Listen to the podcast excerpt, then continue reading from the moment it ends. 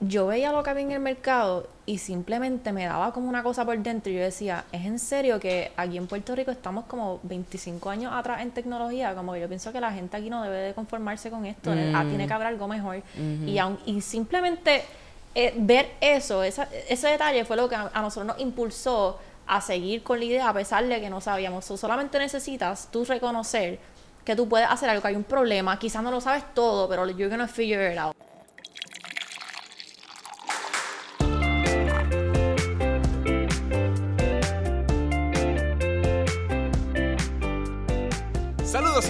Bienvenidos a Café on a Budget, tu expreso hacia la libertad financiera. Te habla tu host, Manuel Vidal, y me acompaña la mejor money coach de todo el mundo y todo el universo, su Hailey Matos. ¿Qué está pasando, mi gente? Episodio 176 de Café on a Budget, hoy lunes 14 de agosto de 2023. Este es el día en que cumple mi madre, yo tengo que decirlo, y estamos aquí en. Este Felicidades, mamá. Felicidades a la madre que me parió.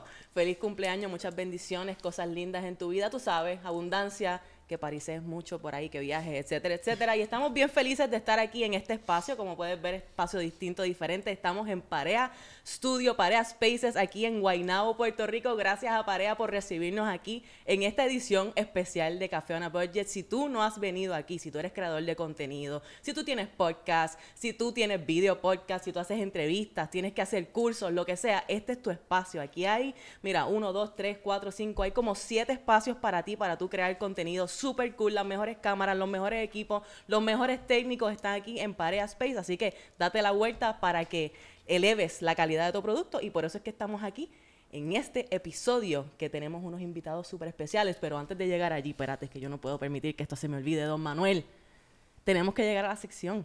¿Cuál sección? Tú sabes cuál es la sección. No tengo idea. ¿Qué está pasando, Manuel Vidal? ¿Qué está pasando? ¿Qué está pasando? La sección favorita de todos los niños en Puerto Rico. ¿Qué está pasando? Los niños quieren saber. Los niños, quieren saber, quieren saber, sobre bienes raíces. Eso, eso, es lo que vamos a hablar hoy aquí. Háblale a los niños. Mira, de acuerdo, de acuerdo al Chief Economist de la Asociación Nacional de Realtors, Lawrence Young, las ventas de casas nuevas los new home sales componen ahora entre el 15 y el 20% de todas las ventas de casas recientes en Estados Unidos. y en algunos mercados es el 30%. Entonces son casas nuevas, propiedades nuevas. Eh, y, históricamente el promedio es 10%. Wow, esto está duplicado, triplicado, básicamente. Exactamente. Uy, ¿tú sabes por qué? ¿Qué pasó aquí? Bueno, pasó la pandemia, eh, se dispararon las casas, la gente ahora no quiere vender sus casas, o ahora quienes están banking en todo este, en todo este dinero son los, los, developers. Los new developers. Y pros cogieron este, también este incentivos de COVID. So, tienen dinero para votar, para hacer casa. Para votar. Exactamente, exactamente. Ahora mismo el precio promedio de una casa en junio del 2023 fue de 415 mil dólares. En Estados Unidos. Sí. Wow, eso subió significativamente. Eso estaba como en 300 algo, no sé. Sí, hace, como seis meses. Válgame Dios. Mira, la inflación está haciendo y una, Y una casa existente ahora mismo es 410 mil dólares. So, ahora el gap entre una casa nueva y una casa existente se redujo considerablemente. Mm.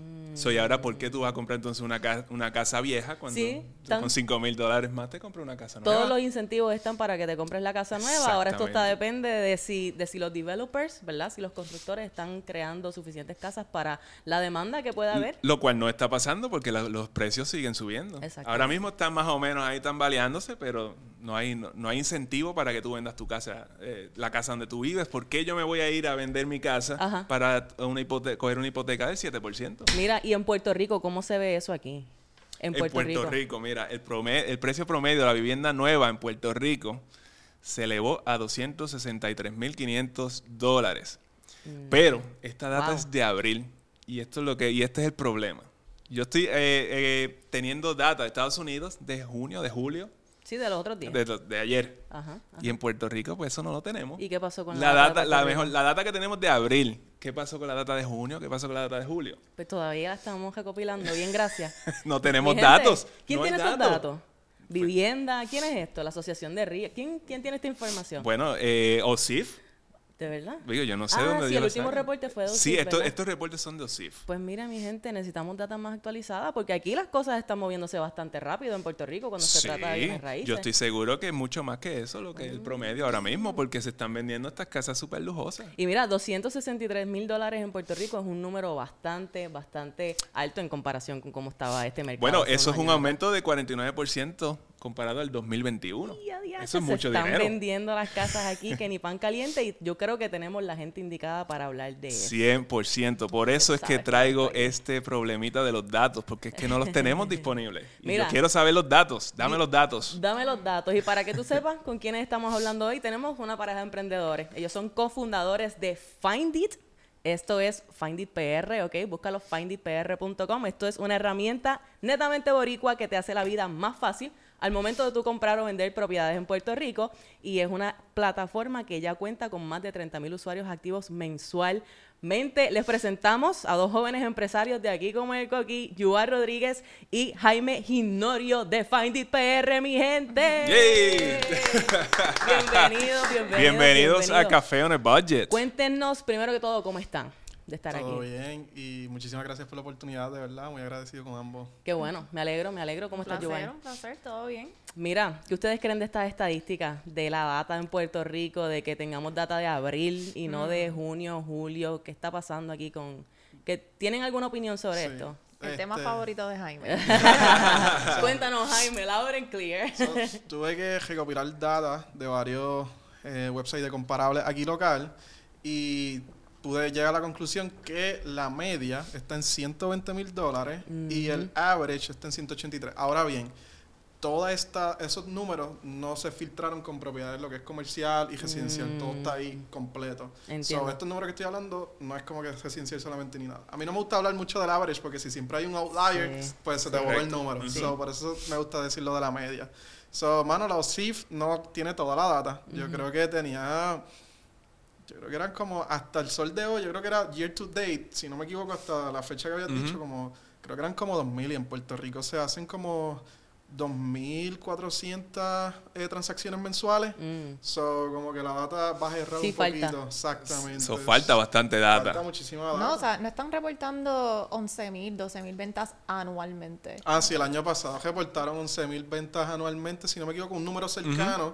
Y la- el total eran como 40 y pico de mil transacciones, casi 44. So, Oh. estás ahí con un porcentaje bien Wow, pequeño. so- So, estamos perdiendo más o menos 75% de Más las o- transacciones que se están haciendo en la Más o isla, menos, en términos de datos. Correcto. So, diablo. Esto está prometedor, prometedor. Pero lo bueno de esto es que tenemos personas como ustedes, ¿verdad? Que están haciendo su esfuerzo de traer plataformas, de traer soluciones para que podamos, primero que todo, recopilar mejor data y segundo, poder hacer este, este trabajo de la compra y venta de propiedades más fácil. Porque la realidad del asunto es que todo, mira, nosotros hemos hecho desde enero hasta aquí yo no sé cuántos cientos de consultas uno a uno con individuos, con familias, y yo te puedo decir fácilmente que el 85% de ellos quieren comprar una propiedad, ya sea una casa pro- eh, primaria para ellos o una propiedad de inversión. ¿Y cuáles son los lugares que nosotros en general tenemos aquí en la isla para buscar propiedades? Pues sabemos, ¿verdad? Estamos redes sociales, eh, clasificados digitales y este tipo de cosas, y se complica, se complica el asunto. Así que cuando Y, vimos... eso, y son esos posts son horribles. Esa- esas publicaciones son algo horrible. Ah, no, eh, yo tengo, yo no, no, no, a mí me encanta. Es que es como que eh, a mí era, era tan depresivo tener que, que buscar allí. es difícil, uno pierde tanto tiempo. Ah, y en eso, esos posts, tú, no, tú de verdad, tú no puedes filtrar por nada. La, la casa que aparezca, esa es la que vas a ver. sea real o no, porque ahora están saliendo un montón de casas fake. Bueno, vamos a hablar de esto. ¿Qué ustedes, cuéntenos de Find It, qué es Find It y qué los motivó a crear esta, esta solución? Bueno, pues empezando por lo que es Finder, porque yo sé que Jaime es el que puede dar más detalles acerca de cómo surgió la idea, porque en realidad él fue el que empezó con todo esto. So, Finder es en Arroyo Habichuela, una página web donde tú vas y tú puedes buscar propiedades que estén en venta o alquiler en Puerto Rico. Esta página La página es exclusivamente de bienes raíces, o sea, no vas a encontrar anuncios de ninguna otra cosa, nada más que de propiedades eh, residenciales y comerciales, y te ofrece muchísimas herramientas para tu poder hacer que esta búsqueda sea más eficiente, que ¿verdad? podemos hablar más en detalle de eso eh, luego, pero por lo menos la idea de cómo surgió, yo sé que Jaime te voy a dar un interesting story. Cuéntanos, cuéntanos, Jaime. Ok, voy a entrar a un temita controversial, quote unquote. Oh, Yes, me encanta. gusta. Me encanta, estamos. So, mano, básicamente fue que cuando estaba en la universidad, eh, yo sí como que dominaba lo que es el área técnica. Estudié en UPR de Mayagüez, ingeniería en software. Pero las otras clases como tal, pues no las dominaba tanto. So, como que mi promedio estaba, yo creo, como en dos y pico, pero mi resumen tenía un montón de experiencia, etcétera. So, se me hacía bien difícil conseguir un internado, a tal nivel que yo me acuerdo que fui dando un reclutado y le dije, mira, que es la que hay, este, tú mismo sabes que yo tengo, te- tengo what it takes para coger el internado, ¿qué pasa? Y me dijo, mano, yo te- si fuese por mí, yo te cogería, lo que pasa es que los de HR me requieren que tengas un promedio. Y Ajá. yo me frustré y dije, you know what, yo sé que yo puedo hacer cosas brutales. Y me acuerdo que empecé a hacer apuntes de cositas como que, que había en Puerto Rico que se pudiesen mejorar quizás con tecnología. En una de ellas estaba lo que es lo de los bienes raíces. Entonces, eventualmente me logré ir de, de internado. Eh, primero fue aquí en Puerto Rico, hice un co-op en lo que es General Electric, ahora es ABB.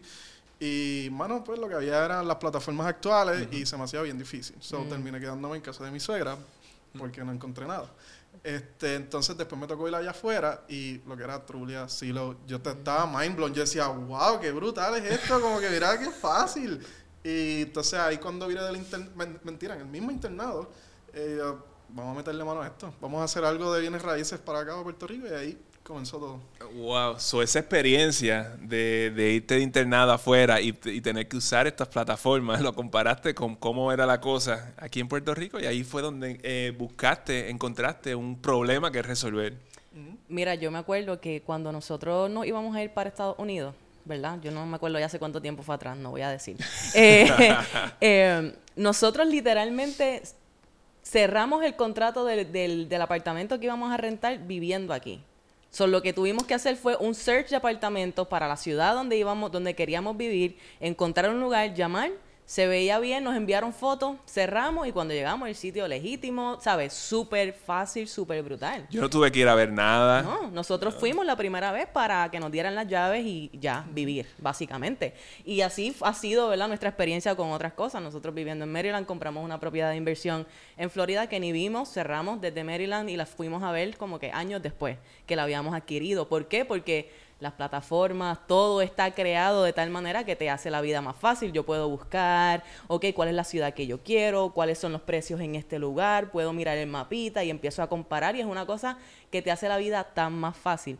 Así que yo puedo entender que para ti haya sido como que un poquito eye-opening ver esa experiencia allá y después venir aquí y encontrarte como que coquí con Sí, lo que hay. O sea, ¿cómo uno compra una casa aquí? Es, es complicado. Ah, ¿me bueno, tú tienes que guiar por ahí, ver los signs de venta que están enfrente de las casas. So, tú, tú decidiste por bienes raíces porque tú dijiste como que eso es algo que yo puedo hacer. Eso es algo... Yo, yo tenía una listita en el teléfono de posibles problemas, pero lo que pasó fue que fue bien eye-opening, porque las otras cosas pues no necesariamente las había tocado en- eh, para ver cómo se hace en el extranjero, pero Bienes Raíces fue una, so, tan pronto lo toqué y dije, wow, esto hay que hacer algo de que para allá. Ok. So, cuando ustedes comenzaron... Esto lo comenzaste tú solo. Sí lo comencé yo solo, pero estuve... Era el development y no fue tanto tiempo solo porque yo soy developer, pero como al ser developer yo me considero un generalista, backend, frontend, de todo. Pero design wise estoy flo- bien flojito. Y ahí, ahí fue cuando tú entraste. Exactamente. Cuéntanos de eso. ¿Cómo fue que tú aprendiste a hacer eso? Eso está bien brutal porque, I mean, bueno, cuéntame cómo, cómo es la cosa.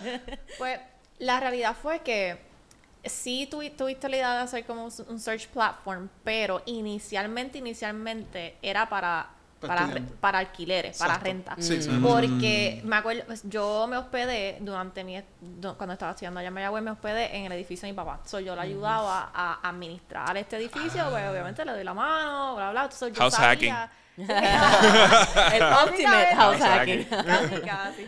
Este, eso yo lo ayudaba a él, ¿verdad? A, a- con estas tareas administrativas y yo y pues llegamos a la conclusión de que buscar apartamentos es difícil, podemos hacer algo de alquileres. Anyways, eh, el colegio ofrece un programa de Customer Discovery, el centro de emprendimiento del colegio, y nosotros participamos de ahí. Y me acuerdo que tú me dijiste a mí, yo Ah, para sí. este entonces no era parte de la, de, simplemente me dijo, mano, porque para tú aplicar estos programas tienes, para tú ser aceptado tienes que aplicar, llenar unas preguntas y toda la cosa, y con él como que no le fluía la, la you know, No sé cómo, que- no quiero hacerlo, no quiero llenarlo, no, es lo mío. no sé qué poner, qué escribir, y yo, pues, tama acá, yo lo hago. Entonces, me gustó esa vuelta de como que escribir el problema y que si todas estas cositas, yo, ah, pues mira, entonces, ¿verdad? Pues ahí fue que entramos en este proceso de Customer Discovery y entrevistábamos mayormente, pues, eh, estudiantes del colegio y nos decían, mira, en verdad que buscar apartamentos fue bien difícil porque esta plataforma no tiene esta usabilidad, etcétera, etcétera. So, ahí fue que decidimos hacer el pivot a, a hacer un search platform general de buscar propiedades en venta o alquiler general. Got it. Entonces, pues Jaime, eh, ¿verdad? Estaba haciendo toda la programación y la primera versión que nosotros lanzamos, que se lanzó, que él lanzó, mano, fatal. Estaba malísima. Mira, tú tienes que ir a un Google Form para tú poder subir una propiedad. Una cosa que yo decía. Y yo, pero tú no puedes mover este botón más para arriba o cambiarle este color. Yo usaba PowerPoint. Porque yo decía, tiene que haber una manera que yo le pueda mostrar a él lo Sí. que yo tengo en la mente. Claro. La parte visual. La parte visual. Y yo no sabía cómo hacerlo. O sea, yo me acuerdo que él le sacaba screenshot a la página, que es lo que él tenía desarrollado. Yo iba a PowerPoint, mi gente. Yo no sabía nada de lo que eran. Yo no sabía lo que era UX. Yo no sabía lo que era diseño. Yo no sabía nada. Y yo empezaba como que a hacerle mejoras ahí, poniendo shapes y, y toda la cosa. Hasta que un día él me envía un, el link a una página, creo que fue Figma o algo así, que es un design software. Y yo, uh, ¿qué es esto? Esto me interesa. Entonces, yo básicamente, long story short, me puse a, a coger cursos de, de UX y UI después de, de las clases. Eh, todo online, ¿verdad? Cómo aprender a, a, a diseñar, leí libros. So, básicamente, Finder fue mi primer proyecto. Ya. Y por ahí lo seguí. Y eso fue el 2019. Cuando dio la pandemia, pues me dediqué a eso full con Jaime. So, ustedes se metieron, en la pandemia fue como que ahora sí Wow. que vamos de cabeza para eso. Sí, porque la le pandemia estábamos- Yo me sí. levantaba y lo único que hacía era trabajar hasta que se me el cerebro y ya. O sea, no era, no era como que no lo, no lo hago como trabajo porque, porque me gusta. O sea, era como que co- codear, por ir para Ya, abajo. o sea, ya. como que- Sí, Y con las gustaba. clases realmente no teníamos tiempo para meterle ahí 100% a Exacto. desarrollar algo. Era como que pues cuando, cuando nos daba el tiempo. Y la pandemia fue como que ese push que necesitábamos de que, diantre, pues vamos a meterle ahora, vamos a aprovechar todo este tiempo que tenemos. Y algo, algo importante, creo, es que pues tú no, tú no, este no es tu background. So, ¿Cuál era tu, tu background? Era que Estaba estudiando ingeniería química. ingeniería química. Wow. eso, Yeah. eso- Hay un bridge ahí bastante grande. está bien grande. Eso está bien grande. Sí, Mira, sí. me encanta. Entonces, cuando ustedes decidieron, ok, vamos a hacer esto, ¿ustedes veían esto como un negocio? ¿Le veían potencial? ¿Pensaron como que vamos a sacarle a esto algo? ¿Cómo, ¿Cuál era esa visión inicialmente? Yo realmente es que cuando... Yo a veces cojo- como que yo solamente me cojo a veces las cosas muy personal. So, el perso- me cogí muy personal el problema. Sí. So, era como que, mano, yo no, no... Es inaceptable que esto esté pasando aquí en Puerto Rico. So, yo en mi mente no era como que quiero hacer este un negocio, no era como que quiero resolver el issue. Esto se tiene que resolver. So, Ok, como ok. que después mediante todo lo que pasamos y que sé, es como que lamentablemente tienes que hacer chavo porque si no, no, por el amor al arte no, no vas a seguir. Exacto. ahí fue que empezamos Pero- a darle fuerte. y- No era como que queremos hacer un, un negocio, ya teníamos un business Exacto. model. Era Sí. literalmente la, la, el top process y que es el top process que yo estoy segura que tienen la, un montón de personas en Puerto Rico cuando ven las plataformas que hay. Ellos dicen, esto es súper fácil. Mira, yo cojo aquí, yo vengo y yo diseño algo con un UI bien brutal y le meto al marketing digital y Ajá. esto se va a volar. O sea, ese es top process que mucha gente tiene y nosotros también lo tuvimos al inicio y, y era como que yo no sé qué va a pasar, Jaime, pero yo, cuando nosotros le demos deploy a esto, esto, sí, esto- mira, esto va, Esto va a explotar. correr solo. Y Eh, ahí se dieron cuenta de la realidad, Sí, ¿verdad? De que podemos tener muchas soluciones allá afuera, pero si no la estamos llevando allá afuera, si no tenemos un mensaje que llevar, si no se las vendemos a nadie, ese es el punto del negocio. Tú tienes una solución a un problema, pero ahora tienes que hacer a las personas conscientes de que tienen la y solución. eso va con todo, eso va con todo porque igual cuando nosotros comenzamos a hacer este podcast, yo digo, "Acho, ese primer episodio se va a hacer un palo, se va a hacer viral. Chacho, coqui. Nosotros ni sabíamos hablar frente a la cámara, todavía estamos aprendiendo, imagínate. Imagínate, no, no, no. O sea, Exacto, pero tú- sí es parte del proceso. es parte del proceso. Y mi gente, si ustedes están escuchando quizás alguna eh, terminología que suene técnica, no le den mucha cabeza. Esto es parte de la historia, ¿verdad? De, de- de una pareja, de un equipo, porque ya ustedes son un equipo, ¿verdad? Eh, que tienen más personas que trabajan con ustedes en diferentes aspectos con lo que es Find It y otras cosas. Eh, esto es parte del proceso. O si tú estás pensando de que tú tienes una idea, hay una solución, como en el caso de Jaime, que tú tienes que traer porque tú sientes que eso es parte de lo que, de tu statement, ¿verdad? Pues está bien, está perfecto, ve buscando esa solución, pero también comienza a desarrollar, ¿verdad? Ese mindset empresarial en el sentido de que cómo yo comienzo a moverme para traerle esta solución a las personas y de una vez hacer dinero con esto, porque qué mejor que tú puedas hacer dinero haciendo algo que te gusta y te apasiona. Si a él le gusta sentarse a codiar todo el día o a programar todo el día y puedes recibir una buena paga por eso, Amén, y a nadie le importa cuál es tu promedio en ese caso. You make your own thing. Y eso es lo que está brutal. Y me parece que eso es de, eh, de respeto, de respetar definitivamente, tomar ese riesgo, porque está brutal. Sí, y creo que son estos, esos roles que ya de, de alguna manera se han estado definiendo, eh, pues solo. Como que pues, tú sabes cuáles son tus limitaciones, pues yo no me voy a meter en eso. Right. Eh, y ahí también uno tiene que, que, trabajar con estas limitaciones, porque pues eso es, eso es el trabajo. Realmente el trabajo, son bregar con esas limitaciones. De hecho, ¿qué limitaciones tuvieron que, superar, tú crees, para llegar hasta donde están hoy? Mm, yo no diría que, no es como una limitación, pero va por la línea de la pregunta. Yo antes era como que el que estaba, no me gusta decir CEO porque yo no manejaba gente, era un equipo de dos personas, yo era como que estaba encargado y también estaba programando. Y eso, eso no iba a fly. So, Como que también tú tienes que tener los pies en la tierra y tienes que también darte un ego check y decir, ok, yo no puedo hacer esto, déjame pasárselo. Y ahí fue que yo dije, ok, igual, encárgate tú de esto, esto es lo mío, yo voy a hacer lo mejor en esto, porque este es mi, mi fuerte, la tecnología. Y ahí igual cogió como que la batuta en ese aspecto y yo cogí por, acá. Entonces ahí yo creo que eso también nos ayudó un montón a organizarnos. Que es algo bien como bien orgánico. Sí. Sí, definitivamente. Eh, y pienso que debería estar esa confianza para tú decir, como que, mira, yo empecé esto, quizás yo soy era así yo antes, pero no veo que es mi fuerte, lo puedes tomar, seguir tú. Eh, pero contestando tu, tu pregunta, pienso que algo al principio, al principio, un limiting factor bien brutal para nosotros era el lack of knowledge de la industria. O sea, nosotros no sabíamos cero, cero, de bienes raíces, cero. Eso era, todo el conocimiento que teníamos era técnico. Puramente sabíamos cómo diseñar algo, cómo programarlo y no solo el mercado. O sea, no sabemos nada de bienes raíces y mucho menos de negocio. So, eso fue eso fue como que lo primero que nos dimos cuenta y fue, wow, tenemos que tenemos que meter mano, tenemos que aprender acerca de esto, cómo lo vamos a hacer. Gracias a Dios, pues, eh, en ese entonces que terminamos esto no fue planificado, fue que nos enteramos que en ese año eh, abrió convocatoria un programa de aceleración en Mayagüez. So, eso nos puso como un mm. deadline para poder lanzar algo porque necesitábamos algo aunque sea para que aunque la gente le diera login y ya aunque no hubieran propiedades pero que algo estuviese funcionando para poder aplicar el programa porque nos iba a dar ese conocimiento que nos faltaba exactamente mm. me gusta porque este aspecto de que las oportunidades simplemente aparecen cuando tú tienes algo en mente. Exactamente, tú tienes, tú tienes esta idea, ya tú tienes esto bastante montado en tu cabeza. Ahora, ¿cómo tú lo llevas al mundo real? Y existen también todos estos, estas, este, estas aceleradoras. Eh, y esa iniciativa me gusta, tengo interés en esto, porque tú dices que fue más o menos como que apareció para ustedes, pero... Eh, Yo creo que la llamaste. Quizás la llamaste, quizás la llamaron, quizás no se dieron cuenta. Eh, ¿Cómo ustedes, me encantó que ustedes hayan puesto, ¿verdad? Como que, ok, yo no sé nada de negocio, no sé nada de real estate, estoy haciendo una solución para bienes raíces.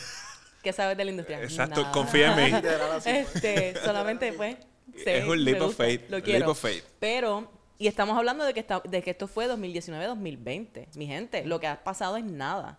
Y ustedes definitivamente han recorrido un camino bastante largo en un tiempo pequeño. So, yo necesito que ustedes, ¿verdad?, se den su par in the back y que estén conscientes de todo el trabajo que ustedes han, puesto y todo lo que han logrado, ¿verdad?, para llegar a hasta donde está. O sea, ustedes tienen un montón de gente utilizando la plataforma y estoy segura que hay mucho más que continuar trabajando.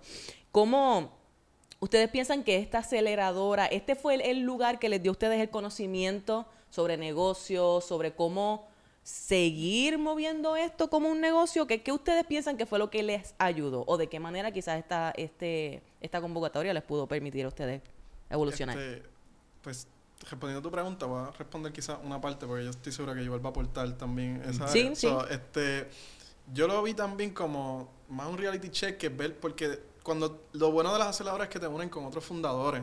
Y entonces esta aceleradora en particular, que es la de Orlando Bravo, este, tenía gente de todo mano, stages, gente empezando, gente como nosotros, gente que todavía no tenía nada, entonces gente que estaba haciendo millones, y entonces el hecho de que te combinan con todos ellos y tú dices, ok, esto se hace así, esto es así, y sales como que de esa burbujita que tú estabas en el apartamento codeando, eso nos ayudó un montón, el networking, ver que hay que ser scrappy, tienes que bregar con lo poquito que tienes, you gotta make it work, tienes que ponerte todos los sombreros, y en adición también las cosas, ellos te dan como un playbook, Orlando Lado como que diseñaron un playbook y tú tienes que coger esa clases, quote unquote, y entonces obviamente ves cómo las vas a aplicar a tu negocio. O sea, eso así por lo menos a mí me abrió lo que es el aspecto de, cómo correr un negocio como tal. Yes, perfecto. Sí, no, no, diría que necesariamente si no hubiésemos entrado a Bravo, no hubiésemos seguido con la idea ni nada, porque estoy segura que sí, yo simplemente volviendo un poquito a lo que estábamos diciendo antes, era, era, si el top process era, yo no sé nada de bienes raíces, pero lanzamos esto porque es que yo veía lo que había en el mercado y simplemente me daba como una cosa por dentro y yo decía, es en serio que aquí en Puerto Rico estamos como 25 años atrás en tecnología, como que yo pienso que la gente aquí no debe de conformarse con esto, ah, tiene que haber algo mejor. y, y simplemente eh, ver eso, ese detalle fue lo que a, nosotros nos impulsó a seguir con la idea a pesar de que no sabíamos. solamente necesitas tú reconocer que tú puedes hacer algo, que hay un problema, quizás no lo sabes todo, pero you're gonna figure it out, porque si nosotros pudimos, todo, sí, definitivo, eh, pero sí creo que nos hubiésemos tardado un poco, y es por lo que dice Jaime, para mí lo más importante En, este mundo de emprendimiento es hacer networking con otras personas. O sea, hemos aprendido, sí, el playbook nos ayuda un montón porque yo te hago un currículo, te asignan un mentor, pero vamos a ser realistas muchas de esas cosas nosotros no, no entendíamos nada hasta que tú tienes que pasar por un proceso y llegar a cierta etapa para tú, ok, antes ya me acuerdo de lo que me estaban diciendo en esa parte del currículo, pues ahora sí. Muchas de las cosas no te van a aplicar al momento, especialmente si estás en una fase donde estás todavía construyendo tu producto y no estás escalando ventas ni nada. Cuando estás todavía, pues no te aplican muchas cosas y te vas a tardar un poco en entender esos conceptos, que no pasa nada, es completamente normal.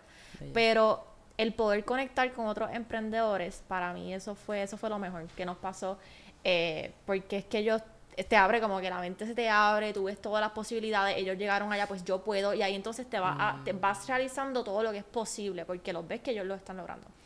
Y pues obviamente también el dinero que, te dan para tu poder seguir las operaciones, eso fue una ayuda brutal. Como que yo estoy sumamente agradecida con la, con la fundación en Bravo Family Foundation.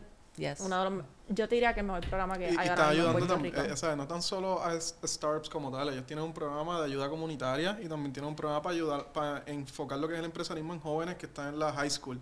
So, para mí eso es top, mano. Me encanta. Y, ellos están en el oeste, que no es, esas son cosas, son cosas que usualmente tú puedes ver acá en, en el área metro. y, estamos allá en Mayagüez, y eso que es bien grande. Muchas personas que tienen una idea, ¿verdad? Y es lo mismo aquí culturalmente no estamos acostumbrados y no es, yo no estoy diciendo esto porque yo quiero que tú vayas y lo repitas allá afuera, yo no quiero que esto se vuelva en una creencia general de cómo nosotros operamos en Puerto Rico, al contrario, lo estoy trayendo a la conciencia para que sepamos que podemos cambiar esto. Estamos acostumbrados a ser empleados, estamos acostumbrados a que alguien, ¿verdad?, tiene una solución y yo quizás trabajo para ellos más o menos, it's okay, pero no estamos acostumbrados a confiar de que nosotros podemos traer soluciones, de que nuestra vida, de que nuestra experiencia, de que nosotros podemos ver cosas que, como aquí, ¿verdad? Javier y Yuval vieron, esto no puede ser, yo me siento ofendido de que esto sea de esta manera, hay que hacerlo diferente y eso puede ser una idea que tú tengas sobre cualquier cosa en particular. Manuel y yo siempre estamos repitiéndolo, aquí en la isla hay tantos problemas que resolver y el punto es que están estas plataformas, ¿verdad? Esta no es la única plataforma, hay montones de aceleradoras, incubadoras aquí en donde tú no tienes que poner, tú tienes que poner el trabajo, tú tienes que poner el deseo, tú tienes que poner la idea y tú tienes que estar dispuesto a ir a hacer el networking, a hablar con las personas, tú tienes que hacer el trabajo. Pero tienes que ponerte allá afuera. Exactamente, tienes que ponerte allá afuera, que eso de por sí no es necesariamente cómodo comenzando si no estás acostumbrado a hacer este tipo de cosas. Pero el nivel de crecimiento que tú le sacas a esta experiencia, tú sales de ahí una persona completamente diferente. Y si tú sigues trabajando en tu idea de negocio, en lo que sea, es cuestión de años y literalmente eres una persona diferente. Y eso que tú estabas diciendo antes de, la, de que hay tantos problemas en la isla, tú todas las personas que me están escuchando ahora, ellos pueden point out, ahora mismo señalar un problema Como todo el mundo. Al, me- Literal. al menos uno. Al menos uno, porque literal. aquí lo más que se habla son de los problemas que hay en la isla. Sí. So, pero tú puedes resolver cual- tú puedes resolver uno de ellos. Y es ¿qué sucede? Que la solución a un problema siempre es un negocio. Tiende a ser un negocio. Exactamente.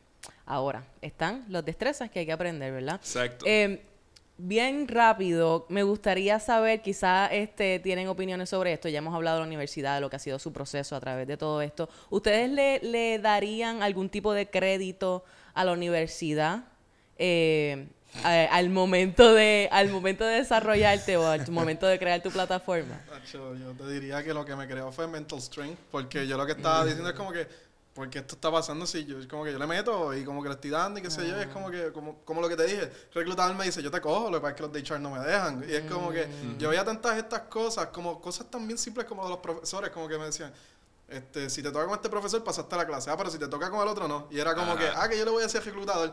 Ah, yo no la pasé, pero fue que la cogí con este otro. Me tocó- es como que, mano, ¿qué Me es tocó con el filtro, mala mía. Literal, mano, y es como que yo no, yo le doy, quizás puedo contar con los, con las palmas de mi mano, con los dedos, tres, cuatro profesores que realmente fueron buenos, que quizás todavía mantengo contacto con ellos, a tal nivel que todavía mantengo contacto con ellos, pero la mayoría yo te diría que más de un 70, este, un 70%, 80, cuidado si 90, eso no, nada, no le doy nada. Ay, gacho. Te entiendo, te entiendo. Me puedo sentir un poquito identificada. Y está- y- exacto, pero esa es la cosa. Yo creo que ahí, pues, ahí aprendiste ese aspecto técnico. Y entonces eso te lleva hasta, pues, hasta cierto punto. No, y el mental stress porque tienes que hustle. Sí, tienes que hustle que your way through sí, it. Dual, sí. tú tienes una, una perspectiva igual diferente. No, yo, la universidad a mí no me enseñó nada, nada de lo que yo aplico, de lo que yo aplico ahora para el negocio.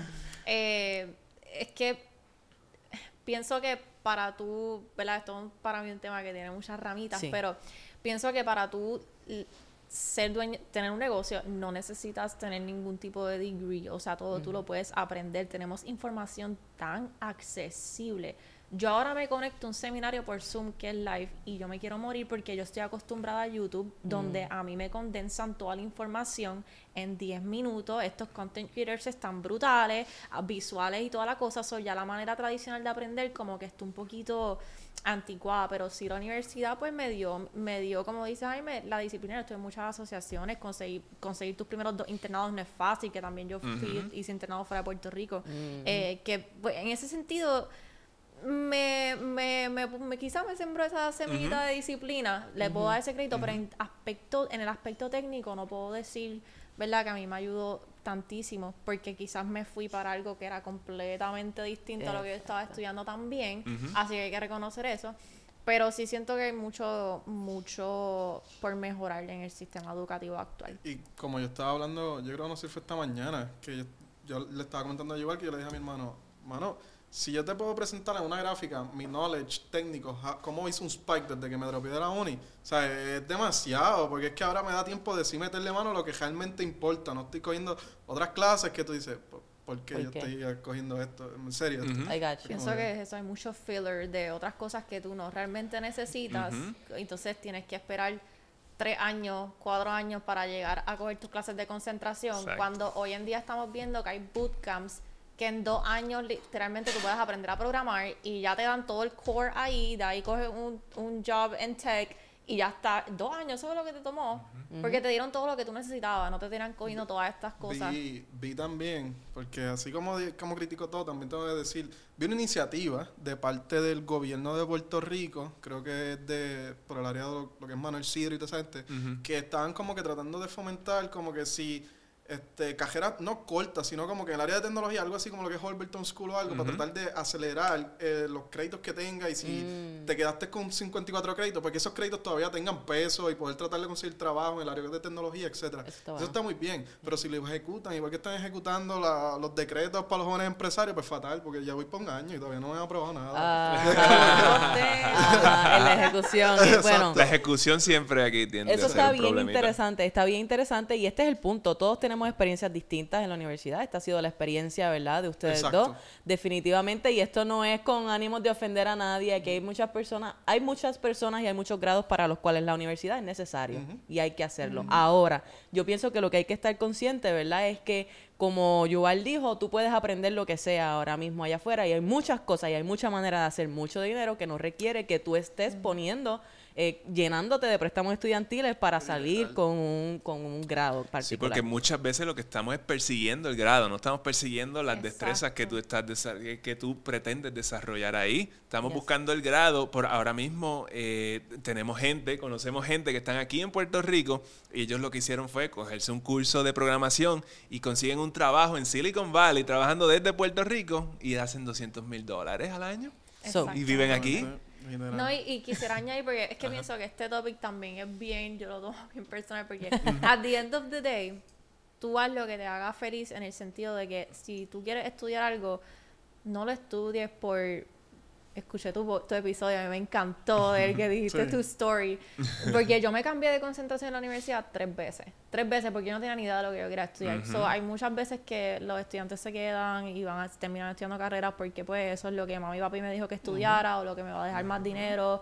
Si tú quieres salirte, no quieres estudiar, like, do that. Si quieres hacer un bachillerato en lo que tú quieras hacer, just haz lo que tú quieras hacer. O sea, la vida es demasiado corta para que tú como que te quedes estudiando algo que a ti no te gusta realmente porque eventualmente, no pasa ahora, va a pasar en 5 o 10 años, vas a terminar cambiando porque es que eso no te llena.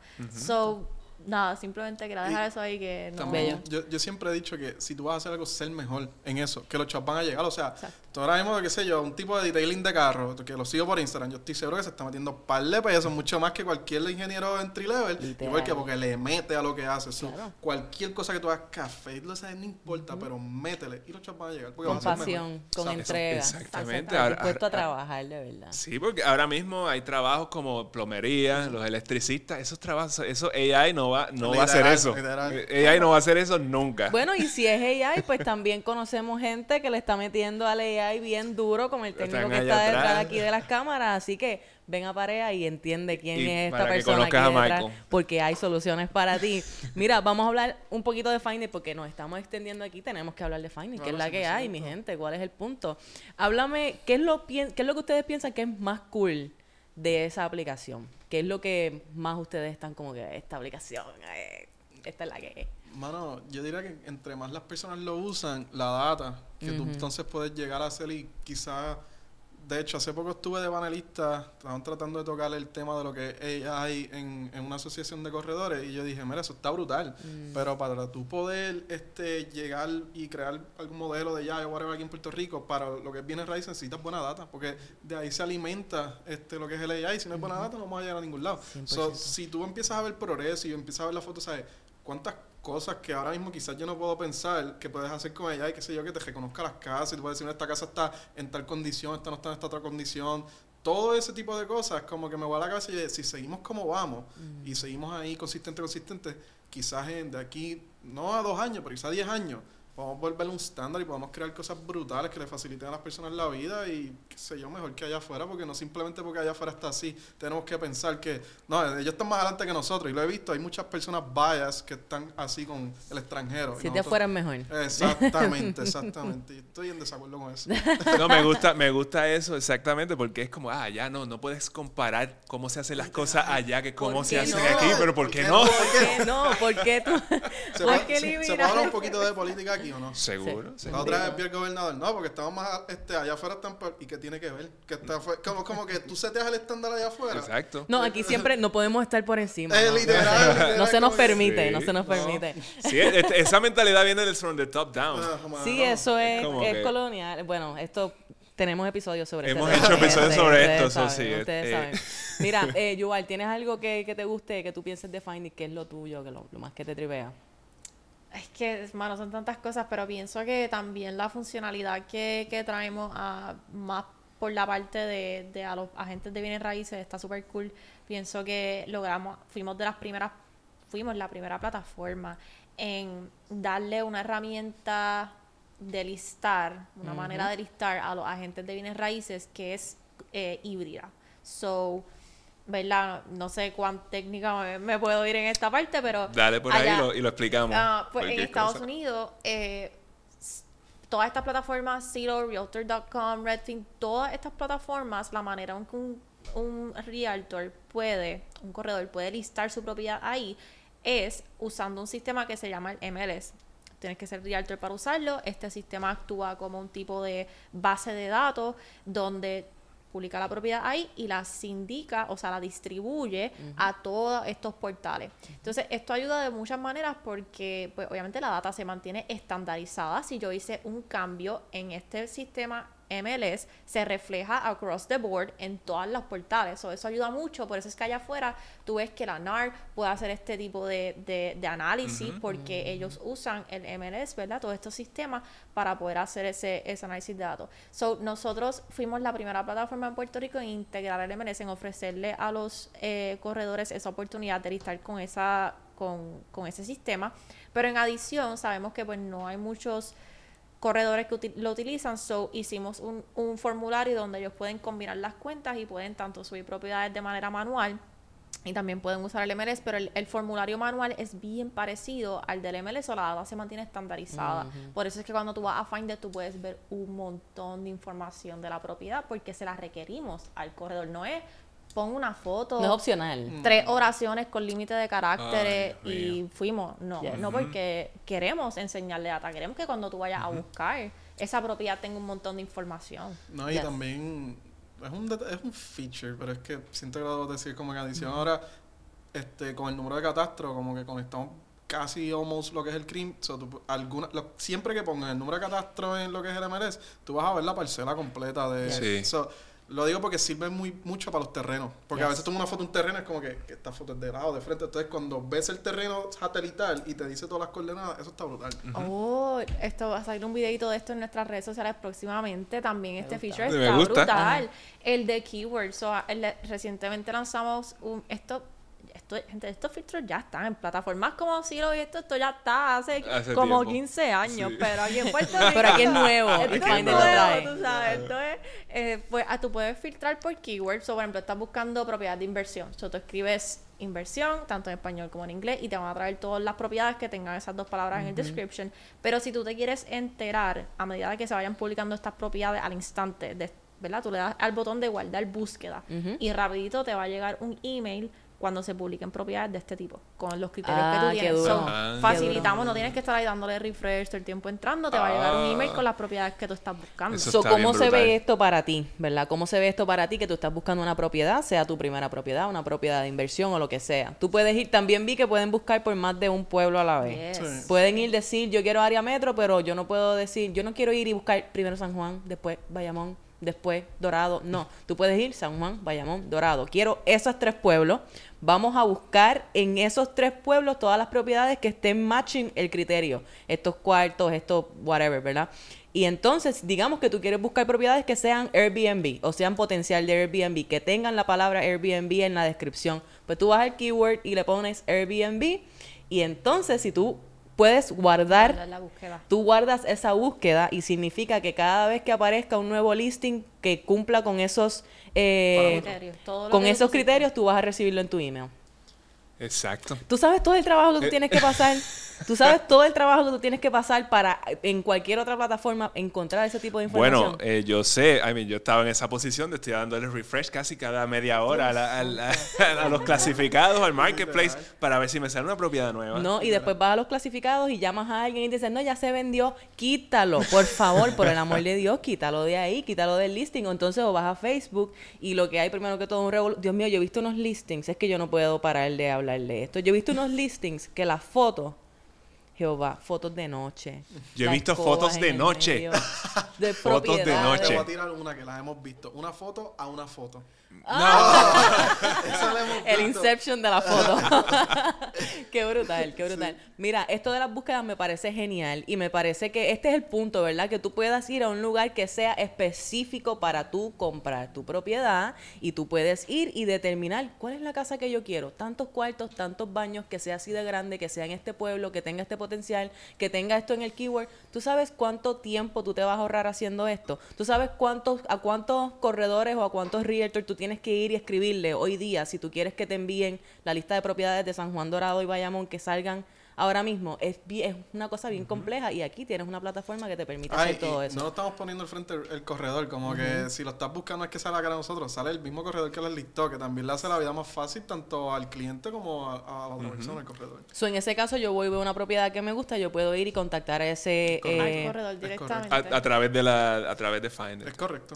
Me Me encanta. encanta. Sí, No, ajá, y, ajá. esa- y también, además de eso, la, para mí, un, algo que, que es algo sencillo, pero vamos, la ubicación de la propiedad, o sea, el hecho de que tú tengas el mapa y tú puedas ver que está en el lugar que la mayoría de las propiedades, ¿verdad? Porque nosotros no controlamos si el realtor se equivocó y la propiedad la puso que es de Rincón y el pin sale en San Juan, pues Sí. ya eso. ¿verdad? Pero, pero te puedo decir que la mayoría de las propiedades tú puedes hacer una búsqueda por mapa y es ahí está donde queda el puntito, ahí donde está. Que en otras plataformas esta búsqueda por mapa y tú saber exactamente dónde queda ubicada es difícil. y, eh, y también llegar al nivel, como dijo Jaime, de que cuando tenemos el número de catastro de la propiedad, que se vea la, la parcela. O sea, tú ves en el mapa que se deja highlight cuando es un terreno, tú no sabes, te dicen, pues queda aquí la Y- foto y tú pues... Y eso está bien brutal porque tú ves desde arriba, tú ves una cosa y cuando tú vas a la propiedad, espérate, y esta casa extra que está aquí, esta No propiedad. contaba con esto, no, no contaba con esto.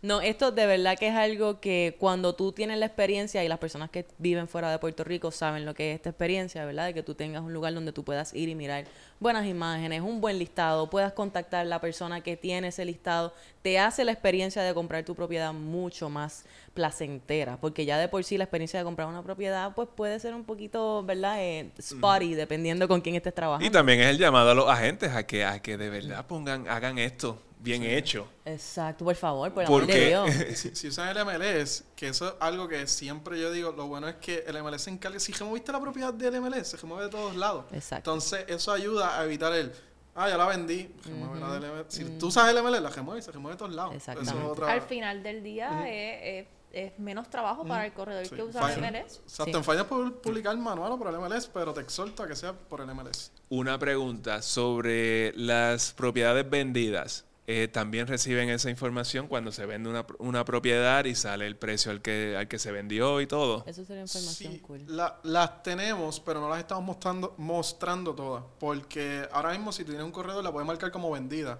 Pero a veces se pueden equivocar con la fecha, con el precio, y habría que curar esa data. Mm. So, esa data solamente se muestra en los perfiles de los agentes. So, si tú ves un agente, dice, mira, estas son las propiedades que él ha vendido.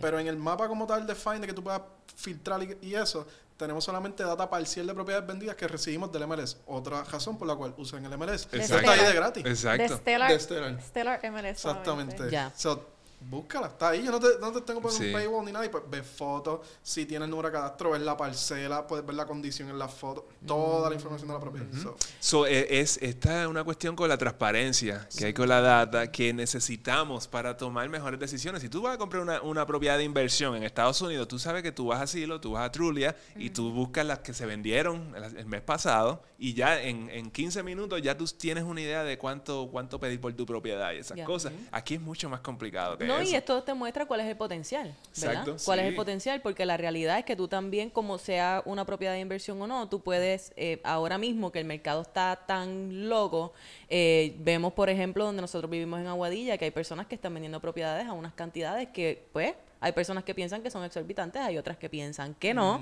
pero como tú sabes el valor de la propiedad, pues busca qué, qué propiedad hay alrededor que sea comparable, ¿verdad? Que tenga una, un tamaño similar, que esté en un área similar, que tenga la misma cantidad de cuartos y de baños, que el estado de la propiedad per se sea similar, ¿verdad? Igual de arreglados, etcétera, etcétera. Y así es como tú sabes cuánto tú estás pagando por esa propiedad o cuánto verdaderamente esa propiedad vale en el mercado en comparación. Sí, Actualmente hay websites, ¿verdad?, de comparables en, en Puerto Rico donde Sí. usted puede entrar y, y ver, pero la realidad es que somos los mismos profesionales de bienes raíces que entramos a estas páginas y se nos hace difícil buscar. Imagínate Sí. a una Yeah. persona que lo que quiere es hacer un análisis simple, ¿verdad? Vamos a inversión, lo que sea. Pues es difícil de navegar, ¿verdad? Porque estas herramientas están diseñadas pues para bregar que no tienen la información y, completa. y tras que no tienen información completa, pero es lo que más se utiliza actualmente por corredores y eso cuando quieren hacer un, un, un- un CMA. Eh, pero lo que nosotros queremos hacer realmente lo va a hacer mucho más accesible para el público. O sea, que tú simplemente puedas ir a Find It, puedas ver todas las propiedades vendidas en un mapa y tú buscar de lo más sencillo, ver los listings, ver las para el fotos. público y para Eh, los tasadores, que me acuerdo un tasador que me también. dijo, a veces yo estoy viendo la comparable, pero no sé la foto y tengo que llamar al otro tasador, exacto. mira, envíame una foto y qué sé, yo. si te metes ahí estás viendo la foto ya. A- añade burocracia. Exacto. Exacto.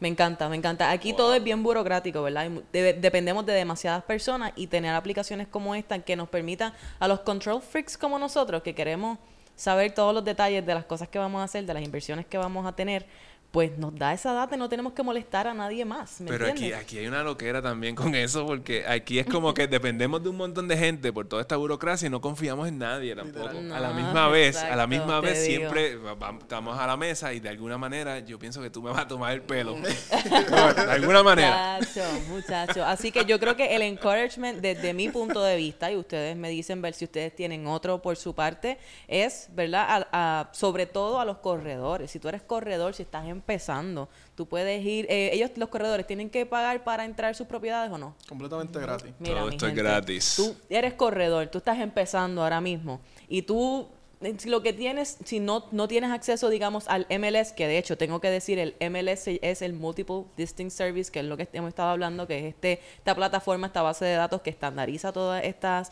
eh, propiedades que están disponibles para la venta. Quizás tú no tienes acceso al MLS ahora mismo, pero tienes acceso a una herramienta como Find It, que, está, que es lo más cercano que tú tienes a tener esa data estándar para tú promover tu propiedad de una manera profesional, de una manera que se vea bonita, que sea llamativa, que tú puedas venir ahora y decirle, cuando tú vayas a, a buscar a esa persona que quiere comprar su casa y tú vayas a ir a ofrecerle tus servicios, tú le dices, mira, yo te voy a mercadear la propiedad, pero no le vas a decir, no, yo te la voy a mercadear en Facebook y en clasificador online.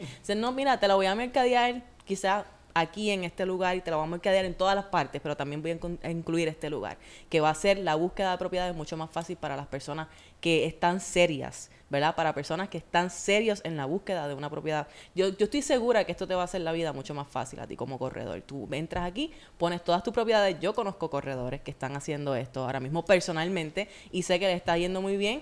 Y, y es- y esto es parte, esto es parte del trabajo de un corredor simplemente, pero la idea es que tú busques cuáles son las mejores plataformas que hay disponibles allá para que te haga a ti la vida y tu trabajo más fácil y esto no te No, cuesta y- absolutamente nada. Y si no les gusta algo, piensan que algo va a mejorar, nos escriben. Porque esto, esto no está terminado, esto siempre va a estar en constante Claro. desarrollo. So, no estamos tirados para atrás. Sí, la tecnología la llevamos in-house, o sea, la lleva Jaime, así que aquí cuando a veces nos contactan, mira, este pasó este bug o queremos mejorar esto. De hecho, la semana que viene vamos a hacer un estudio de user experience con varios corredores que publican para mejorar esa parte de listar. So, nosotros nos tomamos esto en serio, o sea, si tú ves algo que no te gusta, nos contacta y resolvemos y lo trabajamos. Eh, y, y sí, concuerdo con eso, si el ve- evalúa y dice, mira, money wise no es lo que me conviene por el momento, pues usa la parte manual de Finder, lista tus propiedades, eso te incluye un perfil que ya vas a tener tus listados activos, tu historial de venta, lo puedes compartir con tus clientes, pero lo más importante, lo que va a contribuir a que esto realmente sea beneficioso en un futuro es que cuando tú vayas a manejar tus listings, ponle las fechas de venta que son, ¿verdad? A veces sabemos que si uno o dos días no pasa nada, pero tratar de ser lo más accurate con eso posible. Si la vendiste verdad, no lo elimines, vamos a almacenar esa data para que en un futuro todo el mundo pueda beneficiarse de ella. Y así con estos datos podemos hacer un mejor análisis y podemos Yes. traer, ¿verdad? Como al principio, ese que está pasando que Manuel trajo, que dijo, mira las propiedades aquí en Puerto Rico, ta, ta, ta, ta. Pues con estos datos que vamos recopilando podemos hacer la, la forma, el decision making, ¿verdad? Nuestro decision making más fácil. Y la transparencia para, mí lo más importante Mm, es la 100%. transparencia con Yes. estos con estos datos porque 100%. aquí es eso es uno de los problemas más grandes que tenemos aquí en la isla y eso en todas las industrias Yes. aquí adentro. Definitivamente. Así que me parece genial. Algo adicional que ustedes quieran compartir sobre Find It antes de pasar a nuestro coffee break. Eh, no, man. Que este, nos vamos a quedar con el canto. A- me gusta, me Sí. gusta. Ya, ya sí, hablamos, ya hablamos sí. bastante de lo que son su- sus visiones y del potencial que tiene esto. Y yo estoy segura que todo lo que ustedes han hecho en los últimos tres años es simplemente un, un sample, ¿verdad? De lo que viene por ahí. Y esto es una excelente solución para los que compran, para los que venden y para los que son corredores que también están entre medio de los que compran y los que venden, porque ese es el trabajo de ellos. Ese es el, middleman. Manolo, ¿estamos ready para el coffee Sí, break? vamos para el coffee break. El coffee break es una sección que tenemos aquí en Café en el Budget donde básicamente le, le hacemos las mismas cinco preguntas a todos nuestros invitados. Entonces, la primera pregunta es, ¿les gusta el café? Amo el café. Que esta es la cafetera, mano. Yo le regalé una, una Breville de esta. Esa es la bebé de ella. Me acuerdo una vez cuando nos Yo estábamos la mudando. ese es mi- como el carro, tú sabes, yo la brillo y todo. Nos estábamos Sí, mudando bebé. y yo la cogí y me dijo que no se te caiga. Mejor te caes tú antes Literal. de que se caiga. Rómpete tú los dientes. Literal. Pero no, me encanta, me encanta. Bello. Eh, ¿Qué libro sobre mindset o emprendimiento le recomendaría a nuestra audiencia de Café No Budget? Este, yo diría Stream Ownership. Eh, Stream Ownership. es de, yo, yo he escuchado mucho, sí me leí eh, Rich Dad, Poor Dad, este, todo, Think, Think and Grow, Grow Rich, sí. me los he leído, pero si me dicen recomiéndame uno, no te voy a recomendar eso porque pienso que si te recomiendo Stream Ownership, eh, va ya lo- cuando leas lo otro, es como que, ok, ya va por la misma línea, sí puedo, eh, ¿cómo te digo?, llenar unos gaps, pero eh, con este te enseña lo que es este trabajo en equipo, que yo diría que es súper importante. ¿Tú quieres llegar lejos? Trabajo en equipo. Bello. So, eh, ¿cuán- ¿Cuánto es que tengo que recomendar? Lo que yo No, ya, no, uno. uno, sí. si Uno, tú tienes uno Ah, también, sí, igual. eh, tres, porque siento, me encanta Pues decir esto, perfecto. porque Make Your Bed es bien corto y directo al grano de Ah, William encanta. McRaven. El segundo es The Hard Thing About Hard Things. Eso lo escribió Andreessen Hor- Horowitz. Es más dirigido a, a como que CEOs, personas que manejan equipos. Eh, y el tercero es Relentless, que lo escribió el entrenador físico de Kobe Bryant, Michael Jordan. Bello. Mano, trabaja una cosa con la mentalidad. Cómo, cómo ir de ser bueno a ser unstoppable. Extraordinario. De eso Así tengo, que lo voy a leer, tres. definitivamente. Ok, próxima. Eh, la próxima la va a hacer yo porque tú haces la próxima después de esa. ¿Qué rutina? Las ¿Qué reglas ru- locas. la pregunta, la pregunta. ¿Qué rutinas tienes que crees que son indispensables para tu éxito? Eh, yo, es que ahí voy a entrar en lo que es bodybuilding, mano. Eso es lo que yo estoy esperando, de hecho, esa, esa- esa pregunta. No, no, es como que si pregunta, o sea, no sé cuánto tiempo tengamos. Lo- bueno, acuérdate Dale. tú. Ok, perfecto. Pues nada, yo pienso que el bodybuilding me ha ayudado un montón a tener lo que es estructura porque tú tienes que comer cierta cantidad para poder ver los cambios. Entonces, en adición a eso, ir al gimnasio es lo más fácil. Y ahí enjoy es porque usualmente voy al mediodía cuando yo trabajo. Estoy ya medio quemadito y qué sé yo, como, voy para el gym, me despejo la mente. A veces en el mismo gym estoy escribiendo. Ok, cuando llega esto o lo otro, puff, viro ya, me baño y sé, y le meto. So, yo diría que bodybuilding me ha ayudado un montón en lo que es la estructura, comer bien, porque cuando tú comes bien te sientes mejor, todo. Pero yo me acuerdo antes, yo yo hacía bodybuilding desde chamaquito, desde yo diría 13, después me quité cuando entré a la universidad. Pero yo me acuerdo cuando empecé a hacer- hacer Finder 2019, yo me levantaba y a veces tenía un dolor de barriga brutal. Como que los hábitos, te mejora mucho lo que es el aspecto de los hábitos. Obviamente se puede entrar en una tangente aquí de que el bodybuilding a veces tú bajas tanto porcentaje de grasa, no es saludable, whatever, pero no me refiero a eso. Me refiero Sí, a tener sí, una sí. Y es la disciplina Exacto. también. La La disciplina. de entrenar, la disciplina de... Porque el bodybuilding no es solamente entrenar, es también mantener una alimentación saludable, súper, súper estricta. Y, ujú, y Y- hay niveles también, es como que cuál es el nivel, el nivel de si ya tú estás en- eh, compitiendo, pues ya eso es otro nivel que, que requiere otra cosa y eso no es lo que estamos hablando aquí en, en- en teoría, pero Sh- Shout out a, a rompecuello porque yo no Ah, estoy, yo no gusta. estoy este, como que pensando y no soy el que hago las cosas. Rompecuello sí, es el que sí, está en sí, los controles. el, el trainer está ahí, el coach, Es por eso que necesitamos coaches, Corillo, porque ellos van, a, ellos van a hacer todo este trabajo, si tú te empiezas a hacer este trabajo te quita un montón de lo que es Finder, de lo que tú tienes que hacer del día a día. Correcto, 100%. Exactamente. Ok, Yuval, para ti. ¿Cuál era la pregunta? Porque... Ah, está-. Tacho, se fue tan lejos que tenemos que volver a hacerla. No te preocupes. ¿Qué rutinas tú tienes que crees que son indispensables para tu éxito? Pues nosotros no- nos conocimos, de hecho, en bodybuilding también cuando los dos competíamos. So, Cristian, Cristian me lo presentó sí. sí. Eh, pero, Vela, pienso que yo, yo actualmente lo que estoy haciendo es caminando todos los días por la mañana. Antes lo primero que hago es que voy camino, media hora, 40 minutos, hago algún que otro ejercicio y comienzo mi día. Para mí es bien importante hacer siempre, sacar de mi día un, un un momento para poder ejercitarme. Yo sufrí unas lesiones en la espalda, en el hombro y en las rodillas, so yo actualmente estoy cogiendo un break del gimnasio, pero a lo que voy es que a veces también tienes que saber pivot, a como que mira, quizás no puedo hacer esto por el momento, pero déjame buscar, déjame controlar lo que yo puedo controlar. Si yo puedo caminar, voy a caminar.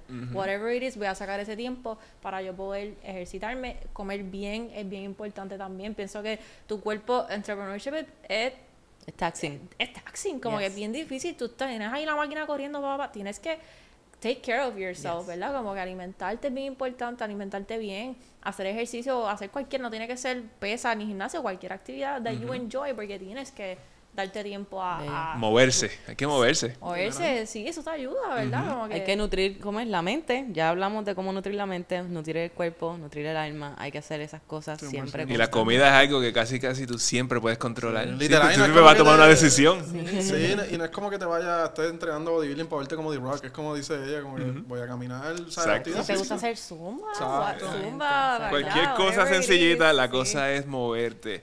Mira, esta próxima pregunta, eh, yo se la, a mí me encanta esta pregunta porque cuando vemos personas como ustedes que están teniendo un montón de éxito, eh, pues las personas los miran y es como, ah, eso fue suerte, eso fue pala, eso, eh, todo, es- todas esas, todas esas, este, esas creencias limitantes que tenemos salen ahí. ¿Cuánto de tu éxito tú crees que fue suerte y cuánto fue porque trabajaste duro? Mm, Si tú le fueras a dar un porcentaje a cada uno de ellos. 15% suerte, este, los demás. Ujú, Lo demás. Lo demás hard work. Sí, yo no quiero decir un disparate aquí para no calcular el número. No, te voy a decir, la suerte que tuviste fue que tu papá fue el que te...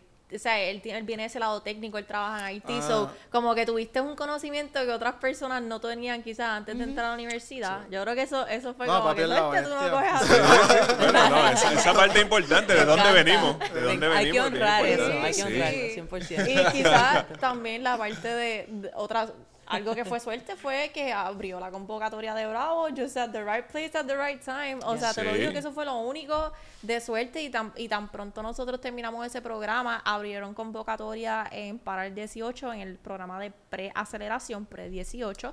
Así que fue saliendo de uno y entrando a otro. That's it. Basically that's it. Nada más ha sido suerte. eso. Sí, pero lo que eso tenga de suerte también tiene que ver con que ustedes estaban preparados para tomar esa oportunidad. Porque se les pasa por el frente a un montón de personas y no todo el mundo tiene, tie- está en la posición de tomar acción con respecto a eso. Así que me encanta. En, eh, tú estás 15 también, 15% suerte, 85% hard work. Sí, Sí, por ahí, estamos, sí. estamos. Estamos ahí, yo creo que sí. La última pregunta para cerrar. ¿Qué es para ti libertad financiera? Mano, para mí, es que, lo voy a decir, yo quiero tener un montón de chavos. Es como que no te voy a mentir. ¡Eso! Espérate. Y esa es la idea, ¿por qué tenemos tanto problema de decir eso? De que ¿Tú queremos dinero, queremos dinero. Mira, nosotros somos sí. de los que nos, nos pasamos en Finder viendo los apartamentitos Sí. estos de de, 5 de- de allí de millones. condado, de Dorado. Pero mira, eso, eso es un aspecto, pero también yo es también por el acceso, qué sé yo. Yo he visto maratón que tiene que pasar mi mamá para cuidar a mis abuelitos y todo eso. Y es como que, ¿tú sabes lo fácil que hubiese sido eso si yo tuviera chavo? Sí, fácil. sí. Y es como que. Sí. eh, Las digo, opciones, son las opciones. de- cuestión de salud, de todo. Y también give back, ayudar a las demás personas. Nosotros tenemos como meta, de hecho, la otra vez vi en Panda Express, como que yo vi que ellos siempre este, donan una cantidad de dinero como un hospital. Le tiré una foto, se me olvidó enseñarte, pero tiene una foto para eso mismo, decir, yo quiero hacer algo así. No, quizás no va a ser así por el tipo de modelo de negocio, pero de una manera u otra, pay back a lo que es este, las personas, de alguna manera u otra. So, también para ayudar. Bello, bello, bello. Me encanta. Yuval. No, sí, igual yo pienso es que para mí es que tú no te tengas que limitar en absolutamente nada y no tan solo en, lo, en las cosas materiales, viajes, en mi caso, a mí me encanta viajar, o sea, ese es mi, mi, yo quiero viajar el mundo, pero más allá de lo que tú te puedas comprar, yo pienso es que tú puedas tener lo que lo suficiente para tú take care of your family, si alguien se enferma, que no les haga falta absolutamente nada a tu familia ni a ti. Para mí eso es libertad financiera, más allá de lo material. Me encanta, 100%. Me encanta. Totalmente de acuerdo. Y lo lindo de esto es que la libertad financiera puede tener un significado distinto para cada uno de nosotros 100%. porque va a depender en las cosas que nosotros valoramos, en lo que ha sido nuestra experiencia, en lo que para nosotros, la cantidad de dinero que eso significa, ¿verdad? ¿Quieres un montón de dinero? ¿Quieres dine- dinero suficiente para tener tiempo? Esa es tu definición y lo que nosotros estamos encouraging, lo que te invitamos es a que tú averigües cuál es esa definición de libertad financiera para ti, porque si tú no sabes eh, qué es lo que tú estás buscando, detrás de qué tú estás yendo, pues no sabes qué pasos dar. Si ellos no sabían qué ellos querían hacer, ¿verdad? ¿Qué solución ellos querían crear con Finder? No sabían cómo tomar acción en el momento que las oportunidades se les estaban presentando y siguen, continúan haciéndolo al día de hoy. Mándalo, ¿tú quieres añadir algo? Estamos ready no, yo para creo que irnos. estamos bien. Yo creo que estamos bien. Antes de irnos, ¿de qué manera podemos contactar a Yubaya Jaime si queremos saber más sobre Finder y los proyectos que ustedes están haciendo? Mira, la realidad es que nos pueden escribir. A, través de email al contact at findedpr.com. Ahí dependiendo de lo que estén buscando, pues either Jaime o yo los vamos a contactar. Pero en las redes sociales nos pueden seguir a través de findit.pr y Findit Puerto Rico en Facebook. El primero que dije fue Instagram. Perfecto. que es donde más estamos activos, así que. Solo lo que hacemos es que ponemos todos estos links. Sí. Ustedes saben cuál es el drill en los show notes. Ya sabes qué es la que hay, qué tienes que hacer. Compártele este, este episodio. Gente que tú conoces que están buscando comprar, vender su propiedad. Corredores que tú conoces. Panas tuyos que tú sabes que van a estar pronto en el mercado. Gente que esté tratando de emprender y no sepa cómo empezar y quieren un poco de inspiración. Este es el episodio para ellos. Así que compártelos por ahí. Compártenos también a nosotros qué te pareció el episodio. ¿Quieres saber más de esta pareja increíble? Escríbenos en YouTube. Sabes que nos puedes dejar un comentario por allá. Nos puedes escribir por Instagram. Nos puedes escribir por Facebook. Nos encuentras como Café on a Budget. ¿Dónde más Manolo que se me olvida? Váyame, yo ni sé. Déjanos los comentarios en. Spotify, que nos encanta por ahí leerte en Spotify. Y sabes que siempre nos puedes escribir a cafenobudget.com slash contact con tus requests, con tus necesidades, con tu feedback. Si te quieres añadir a la lista de espera de las consultas que vienen por ahí, sabes que ahí vamos y te contestamos con mucho amor y cariño. Y se acabó. Así no, todo. lo único que a mí me falta por decir es gracias por estar aquí, gracias, por ser parte por del espacio. Espero que la hayan pasado increíble. Dale. Así que nada, esto fue Café Café on a Budget.